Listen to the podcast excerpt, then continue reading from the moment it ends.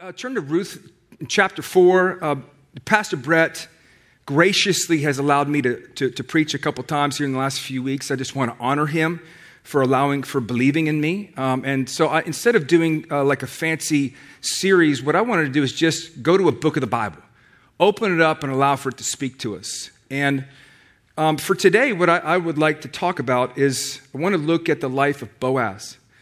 And I, I want to title this Manhood Beyond Borders.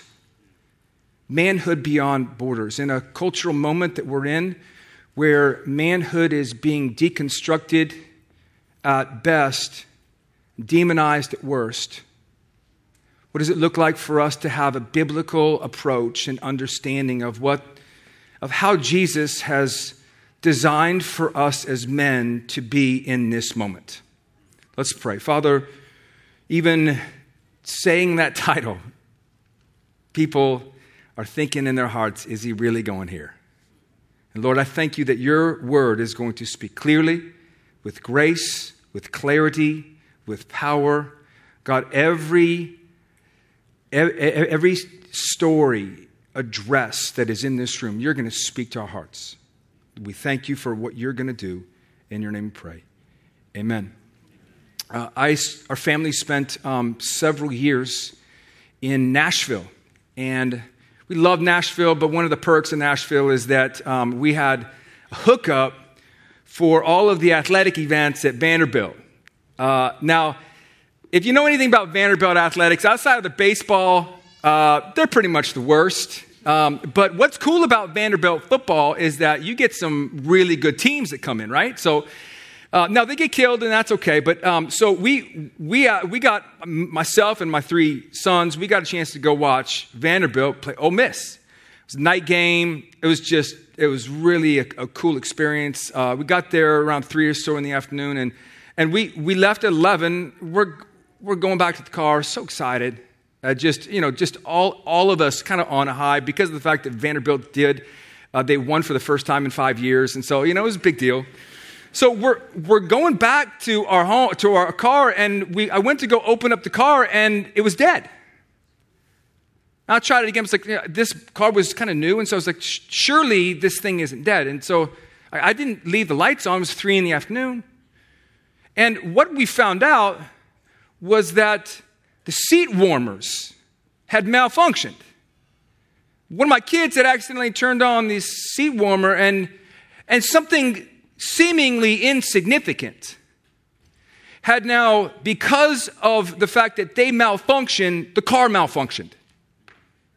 We overlooked it. We dismissed it. Surely, like, like that's the last thing we're thinking about is seat warmers. Because of a malfunction with something small, it controlled the malfunctioning of something big. What sociologists have really explained is that this analogy really speaks to the role of manhood in our society. That as the man goes, society goes. Let me say that again. As the man goes, society goes. Now we know that, that, that, as, that as the man goes, the home goes. As the man goes, the church goes. As the man goes, society goes. And conversely, if, if there is the potential for there to be men who are built with strong character, with strong purpose, that produce life everywhere that they go, that as the man goes, society can go positively. Conversely, where there is are men who are malfunctioning, a society malfunctions. And now we, we, know, we know this, but I just want to give you proof as a result of what, again, sociologists have found in data that men who have punted on their role as fathers, this is the result. 63% of youth suicides come from fatherless homes. 85% of all behavioral disorders come from fatherless homes. 71% of high school dropouts come from fatherless homes. 70% of juveniles in state run institutions come from fatherless homes. Children from low income, two parent homes outperform middle class kids from fatherless homes. Youth from fatherless homes are twice as likely to engage in criminal activity than those with a father in the home. Fatherless children are five times as likely to live in poverty, repeat a grade, and have emotional problems. Love what I, the, the, the writer Robert Bly in his book Iron John, this is what he says Not receiving any blessing from a father is an injury. If you're a young man and you're not being admired by an older man, you're being hurt. Not seeing your father when you're small, never being with him, having a remote father, an absent father, a workaholic father is an injury. Now, I, say all of that, and that's heavy but I'm saying it in the context of a local church where we believe, we actually believe that God has called us to create an environment and a culture where men are built up, where men have find hope and courage, where men find both a connection with Jesus and a connection with people. That one of the reasons, one of the the, the marching orders of our church is to win the city. Well, how do we win the city? We win the city with men who have found their purpose and their identity in Jesus Christ. That we, we actually believe, and, and if you're hearing this and you're hearing this through the grid of condemnation, I just want to offer, just let's just go ahead and pull the plug on that right now. This is a message of hope. That no matter where you find yourself, no matter what your context is, it may not have worked out with mom, but that doesn't mean that you have to punt on your responsibility and your privilege of being a father with those kids.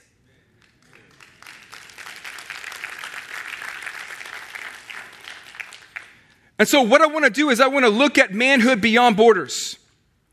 And no matter where you are in the spectrum here today, you might be a single woman. And what I'm going to give to you, I truly believe, is everything that you need to find the man that God has created you to have. And don't settle for anything less than what I communicate. Then not, no, not what I communicate, what the Bible communicates. If you are a, a single mom, I've been praying for you all week long. Because I truly believe that you are going to almost re- receive a two sided co- coin of hope. A coin of hope that now speaks to the future that God has for you when it comes to your desire to be married, if that desire exists. Simultaneously, the responsibility that you hold to, to try to be both mom and dad to young men in your home, and how exhausting that is and overwhelming. This message is going to bring you hope. If your husband, let me just say this there's nothing sexier than you taking notes at a moment like this, I'm just telling you, I'm trying to help you. That you writing down notes, and I know you don't write down notes because that's not manly or whatever, but, but, this is the moment to change all of that. To, to like, like bump your wife and say, I'm taking notes. I'm taking notes, woman. I'm doing it. If you need a pen, just raise your hand. We've got ushers and that this is a message, again, this is a message of hope and a message that we desperately need to hear. And so let's go to Ruth chapter 4, starting in verse 1. We're going to read six verses. Um, it's going to it's to feel a little, when I read this, it's going to feel a little far fetched and, and confusing, but I'll explain it. Ruth chapter 4, verse 1 says this Now Boaz had gone up to the gate and sat down there. And behold, the Redeemer of whom Boaz had spoken came, came by. So Boaz said, Turn aside, friend, sit down here. And he turned aside and sat down. And he took men of the elders of the city and said, Sit down here. So they sat down. Then he said to the Redeemer, Naomi, who has come back from the country of Moab, is selling the parcel of land that belonged to our relative Elimelech. So I thought I would tell you of it and say, But buy it in the presence of those sitting here and in the presence of the elders of my people. If you will redeem it, redeem it. But if you will not, tell me that I may know, for there is no one besides you to redeem it. Uh, and I come after you. Oh, and I come after you. He said, and he said, I will redeem it. Then Boaz said, The day you buy the field from the hand of Naomi, you also acquire Ruth, the Moabite, the widow of the dead in order to perpetuate the name of the dead in his inheritance. Then the Redeemer said, I cannot redeem it for myself, lest I impair my own inheritance. Take my right of redemption yourself, for I cannot redeem it. Lord, bless the reading of your word. The book of Ruth has crescendoed in Ruth chapter 4. This is a defining moment that is happening in front of us. As a summary of what's going on in this book, Ruth chapter 1, we find of a man named Elimelech um, they live in Bethlehem, the house of bread. And in the house of bread, there is no bread because there is a famine, which is ironic. The result is that uh, Elimelech decides that he is going to take his family from the house of bread and go to Moab, which is, if you just, just look, just open up the Old Testament, and Mo, just Moab isn't good. It's just, if you're going there, you're probably missing out on everything that God has for you, but he decides to go there. And when he goes there, um, the husband dies, sons die. But before the sons die, they marry two women. One is Ruth, and the, and, and the other, her name is Orpah. Orpah decides to leave, and Ruth says to Naomi, I'm going to cleave to you, I'm going to be with you, and nothing can ever shake that. That your God is going to be my God.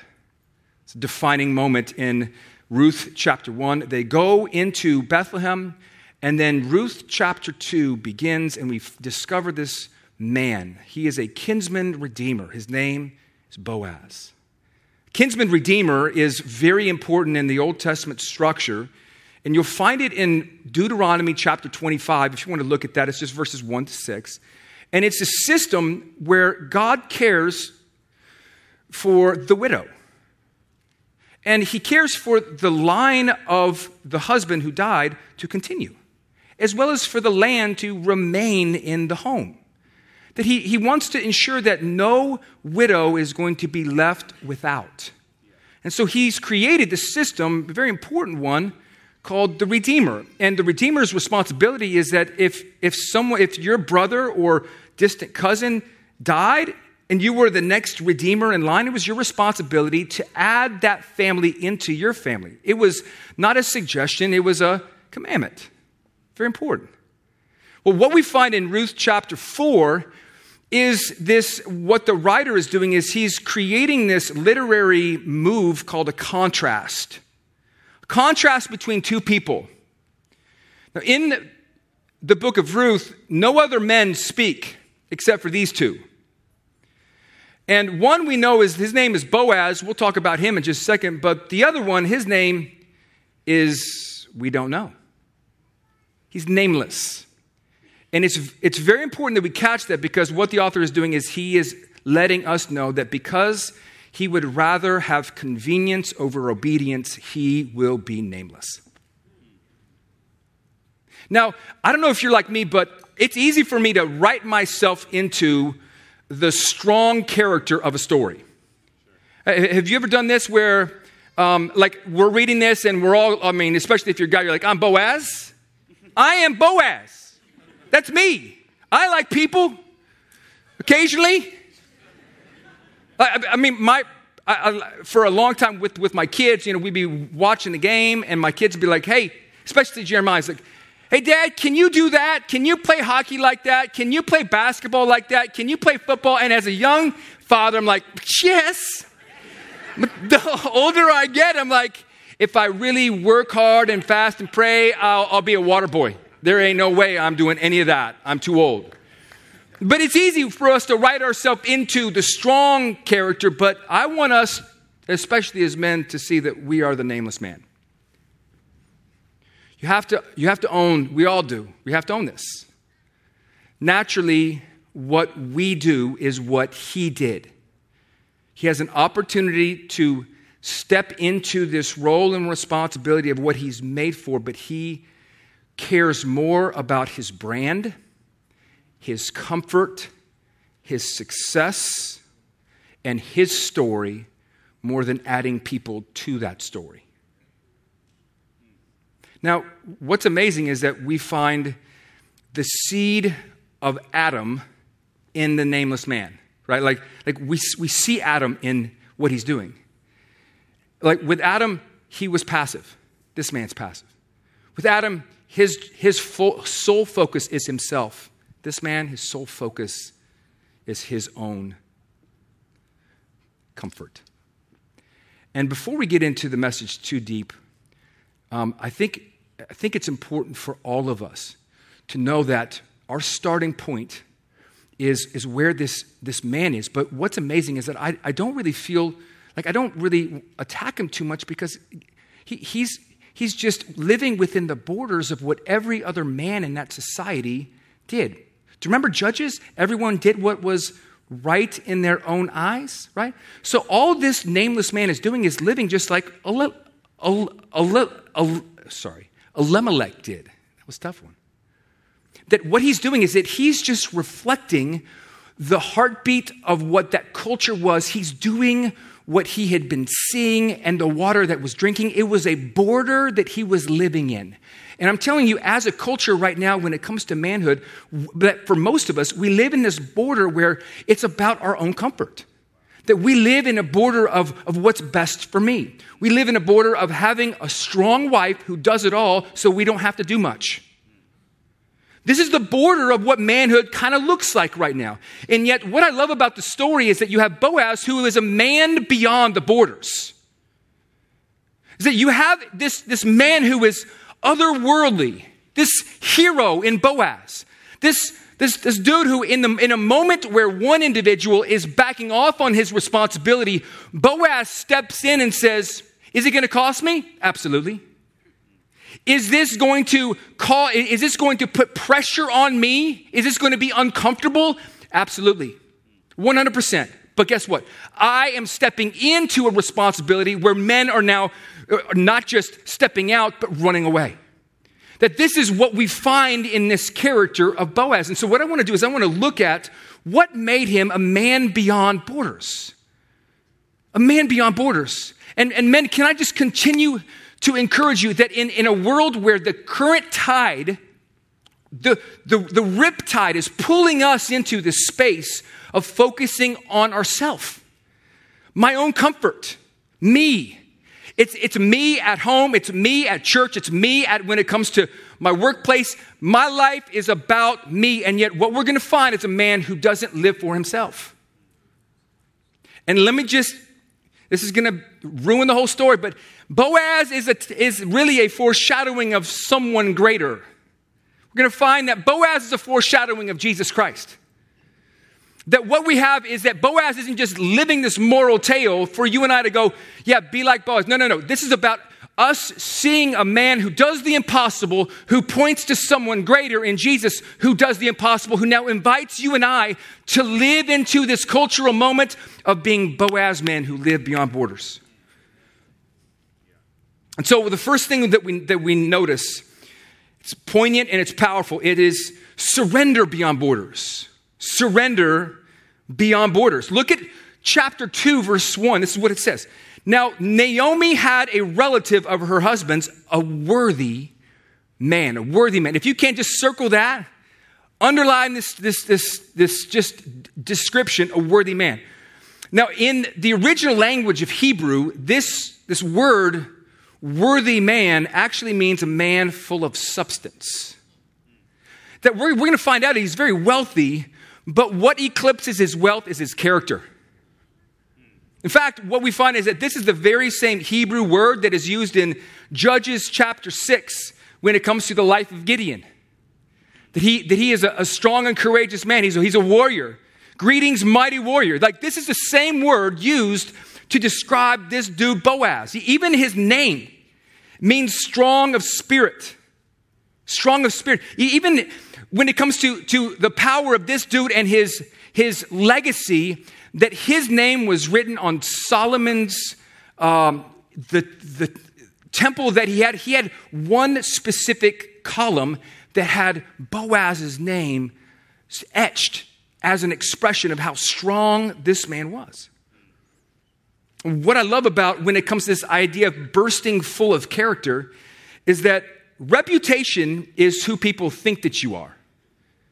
But your character is who you actually are. Take care of your character, and your reputation will take care of itself. Be consumed with reputation and neglect character, and you will be found out to be a hypocrite. Isn't that powerful? That what you have in, in this man, Boaz, is that his life, it oozed character every place that he went. I'll, I'll, I'll describe it in just one second. But what is also very ironic is that here you have this man, Boaz, who's described as a worthy man. But guess what Ruth is described as? Look in Ruth, just, just write, write this down. Ruth 3.11. And now, my daughter, do not fear. I will do for you all that you ask. For all my fellow uh, townsmen know that you are a worthy woman. Isn't it fascinating that you attract who you are? Worthiness attracts worthiness. And as the young kids say, ratchetness attracts. I'll never say that word ever again. never said it before, never say it again. Now, what's, what's, what's amazing, if you're single, like your whole focus is, I'm trying to get my eyes on a worthy man. If, if you are a woman, that's what you're focused on. But what we're t- told here in the text is, is that when it comes to Boaz and Ruth both, they weren't concerned about a worthy, they were concerned about being worthy. They were concerned about them. That if they focused on their own character, developing it, strengthening it, rooting it in that which can last, God was going to bring the worthy person. It was going to only a matter of time. Now, now what is what made for this dude when it comes to Boaz? What made this man have this type of character? I uh, there should be a, a picture behind me. It's the Millennium Tower. It's in San Francisco. And what what I found out about San Francisco is that all of the buildings in this city are built on landfill. And what you have to do when you're building this building, now you'll notice that it's leaning, uh, that it's, it's, it's, it's not just, try, you know, it's not just beginning to lean, it's beginning to sink. And what happens when it comes to the process of building in San Francisco is that you've got to dig beyond the landfill and you've got to hit bedrock. And if you don't do that, then what you build will ultimately not just lean, but it'll begin to sink. Now, what we found out when it comes to the nameless man, he was building his life on success and his own comfort, and his life was sinking. It was leaning. He, he didn't go through to hit bedrock, but what you have in Boaz is you have a man who goes through the landfill to hit bedrock, to hit that which was firm, that which could not be shaken. It couldn't. And what we find is that, is that even in, for example, in verse uh, 2 4, the Lord be with you. And they answered, The Lord be with you. Now, that seems like it's a normal kind of uh, back and forth, but that is a Levitical greeting that Boaz, as, a, as an owner of a business, was introducing the foundations of a life built on Yahweh and His Word into every part of his life, including his business. That this is a man who found his identity not in what he had, but whose he was. Everything that he was was built on, established on, rooted in the law. It was powerful to him. And I'll, I'll prove it to uh, I'll, I'll, I'll, prove it in uh, verse 2, verse 15 and 16. This is what it says. Boaz, a man, I'm sorry. Uh, when she rose to glean, Boaz instructed his young men, saying, Let her glean even among the sheaves, and do not reproach her, and also put out some for the bundles for her and leave it for her to glean and do not rebuke her. Now, that sounds pretty normal, but what this is, what's happening is that this is a man who knows Leviticus chapter 19, verses 9 and 10. That, that God had set up a welfare system, that, that He had created this not just suggestion, but commandment that if you're a business owner, that you will you, you will reap 90% of your field and you'll leave the edges for those who don't have work, who are mainly women who have lost their husbands. And so, what God is doing is creating the system where He's giving these people the dignity of work. But it was up to the business owner for them to have the courage to not just know what to do, but now do it even when it costs them. Like what, what God's saying is leave some money on the table, man. Leave your profit on the table. I got you. Now, the question is is a business owner going to do it? We find that Boaz Boaz does it. This is a man, his, that all that he is, his money, his character, his business, even we're going to find out in chapter three, his sexual ethic is built on the beauty and transcendency of God's law and ultimately who God is, his nature and character. That, that what we have in this man, Boaz, is that we have this surrender beyond the borders. No one was living like this. And it began for him in a relationship with God's word that was powerful. It was defining everything that he did, how he lived, came out of how he studied, understood, and meditated on God's word. So I, I know that as men, especially, you're looking at me going, I love it. Thanks for this. But how do I read my Bible? Like, how do I start this, Corey? Because you know what? To be honest with you, my rhythm of reading the Bible is the verse of the day. And that's all I got. And you, you know what? I'm so thankful that, you, that you're starting there. But when it comes to Boaz men, men who are living beyond borders, a verse of the, of the, of the, the day is the exception, it's not the rule. That, that we now have the, we're invited into living a life where we're rooting ourselves in God's word in such a way that we're not reading it to get something, we're reading it so that we can not just read it, it reads us. It begins to read you. It begins to read who you are. It begins to read what you are you're actually facing in your current condition and yet at the same time it reads you in the hope that now can be found in Jesus Christ. And a strategy that I've used, and I'm just going to say this, fly through it, write it down if you would like, but I use this acrostic and I've been doing this for the, the maybe, like the last maybe 10 years. ROAD, R O A D, read, observe, ask, do. This is how I read the Bible. I take a text uh, I, and, I, and I just simply read it in multiple translations. I probably read it, I, I don't usually read a chapter, I just read a couple of paragraphs and I read it in multiple translations and I go from reading to observing. I, I identify everything I see in, in this text. I mean, I fill up the margins with observations and then I move right into ask. I ask crazy, stupid questions. But I, I want to put all of my questions out there because what I'll notice is that, the, is that the Bible will begin to interpret itself if I allow it to. And then do. What do I need to do as a result of what I've read? Now, this is what it looks like for me is that, is that 10 years ago, I was going through this moment where I read 1 John 1. And I, and I, I, I read it like, like for some of you, you read a chapter like that, but that this is what it says in verse 7. But if we walk in the light as he is in the light, we have fellowship with one another, and the blood of Jesus, his son, cleanses us from all sin. I was immediately convicted of sin that I had in my heart that was concealed. And then I was also convicted of the fact that I was walking alone isolated. And so now I'm reading this Bible, and I'm not just reading it and, skip, and skipping over, although it would be easy to do that, but I, I had this wrestling moment where the Bible is going to cost me right now. What am I going to do with what I'm reading? Am I going to read it and actually begin to invite men into my life to help drag sin into the light? Or am I going to skip over it? Right? Like, this is what it means to actually wrestle with the text so that we can be men who have this this transcendent surrender, surrender beyond borders. But it begins with a treasuring of God's word. We've got to get to a place where we go beyond just a verse of the day and begin to wrestle with the text because I'm telling you, when you do that, it begins to form you and shape you and, trans- and transform you into the image of the firstborn son. Not just surrender beyond borders, but sight beyond borders.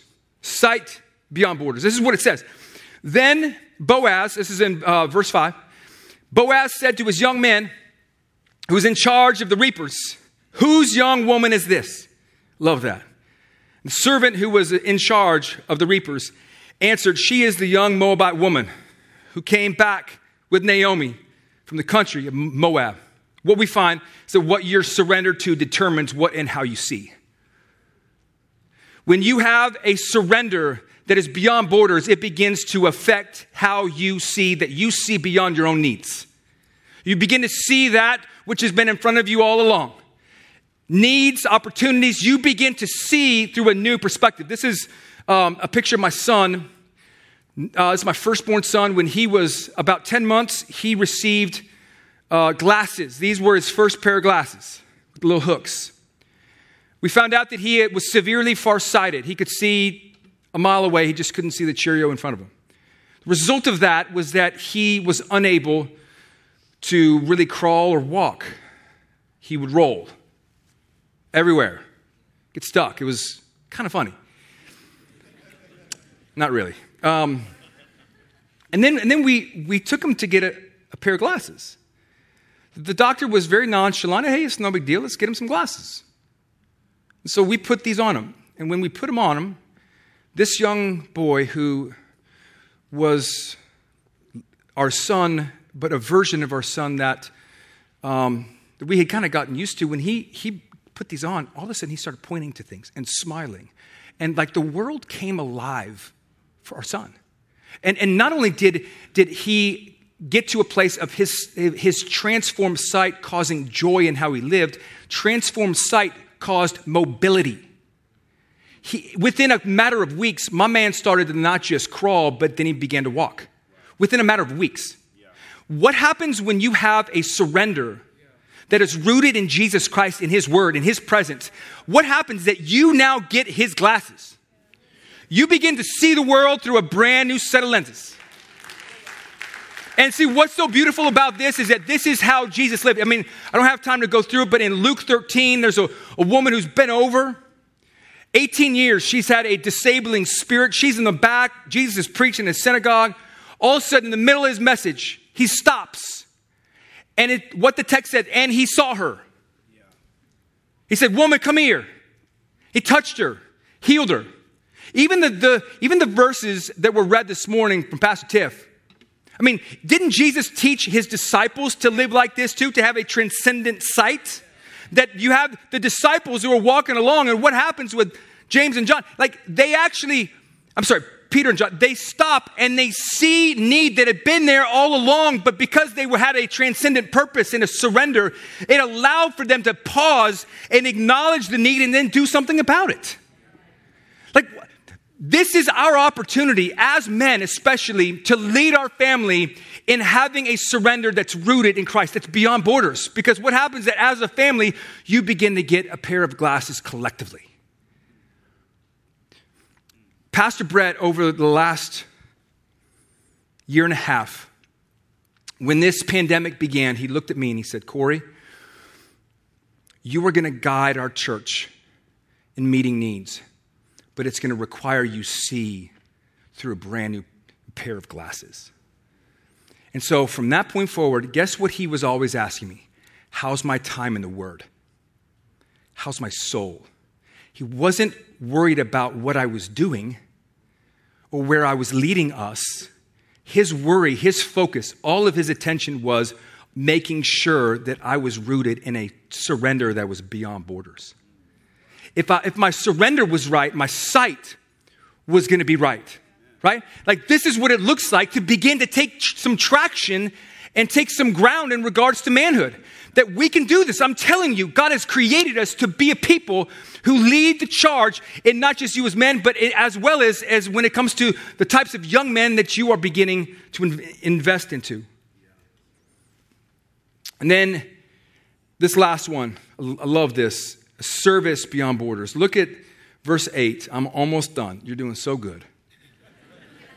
then, Bo, then Boaz said to Ruth, Now listen, my daughter, do not go to glean in another field or, lean this, or, or leave this one, but keep close to my young to the young women. Let your eyes be on the field that they are reaping and go after them. Have I not charged the young men not to touch you?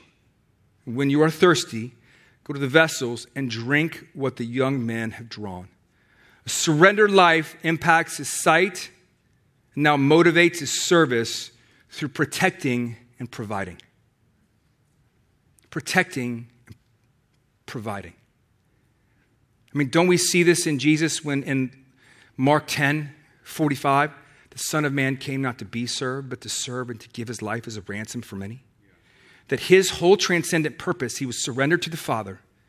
He saw people, and now his existence was to now exhaust himself, lose his rights so others could find theirs. But here's the reality and we've, we've got to get our arms around this. Boys take, but Boaz men give. And if you think about, like, Corey, one of the reasons I, I just don't feel like I, have got what it takes to take these, these next steps in serving. Here's what entitlement is consumption without contribution equals entitlement. Consumption without contribution equals entitlement. Now, here's, here's where we are as a church. Um, we have a plan for the next 10 years to embody the love of Jesus to continue to not just meet needs and see needs, but to now offer Jesus and to see his presence do transformative work in the context of our city. What began 18 months ago is not going to stop. And so some of the needs that I'm seeing is the need of foster care. It is significant. It is out of control. And the only way that this can be met with us collectively as a church is if we have men who lead the charge and look at the need and go, I will exhaust who I am for those who are disenfranchised and don't have a voice.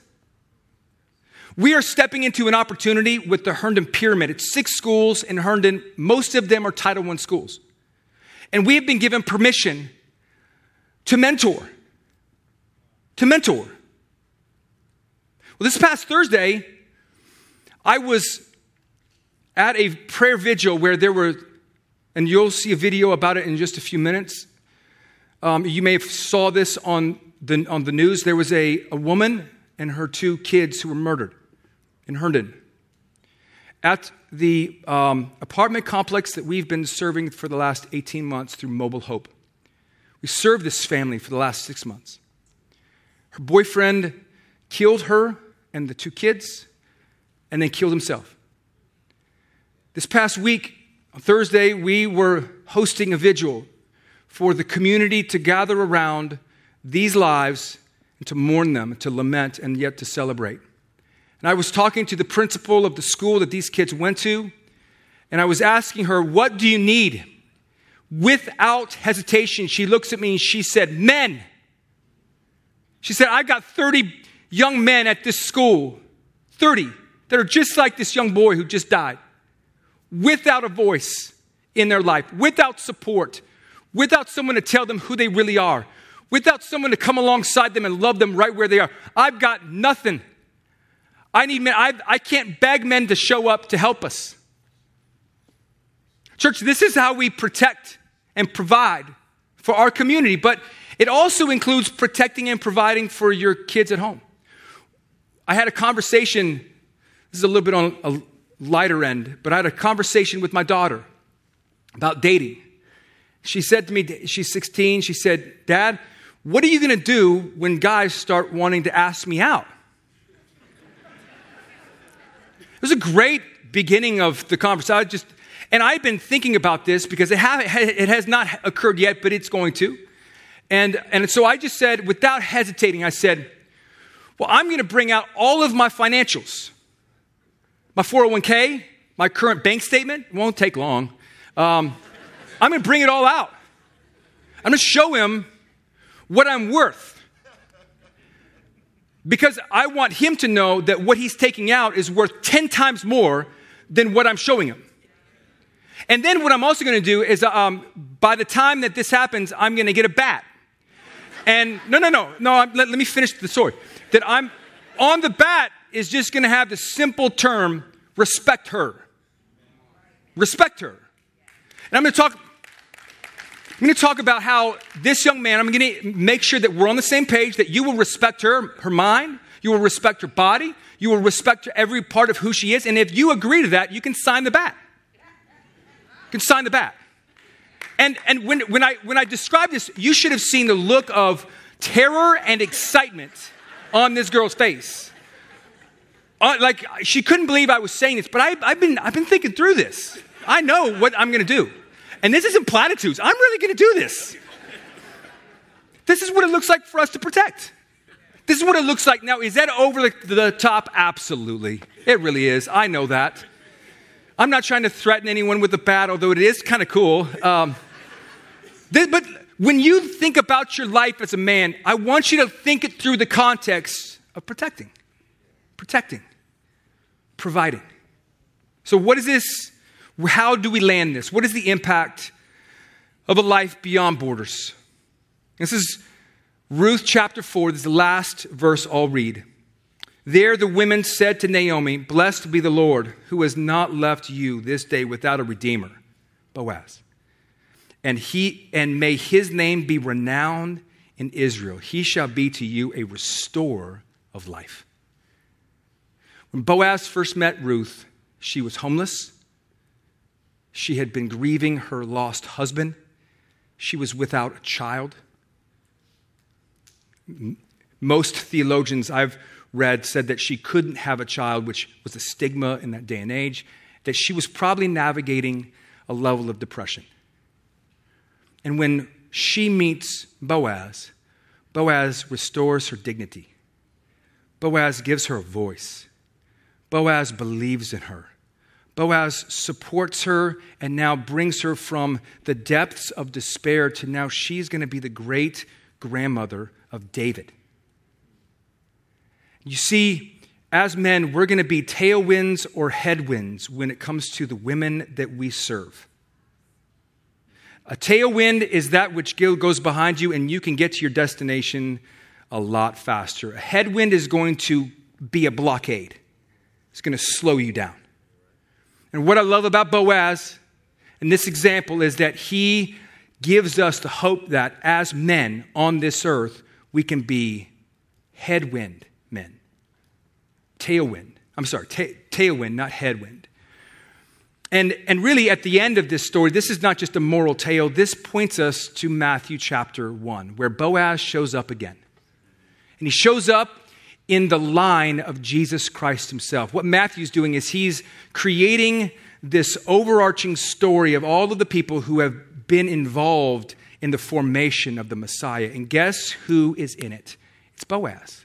You know why, why this man Boaz is in this this tale, this narrative, is because Boaz is a type of Jesus Christ. With Jesus, he had a surrender beyond borders, he surrendered to his Father.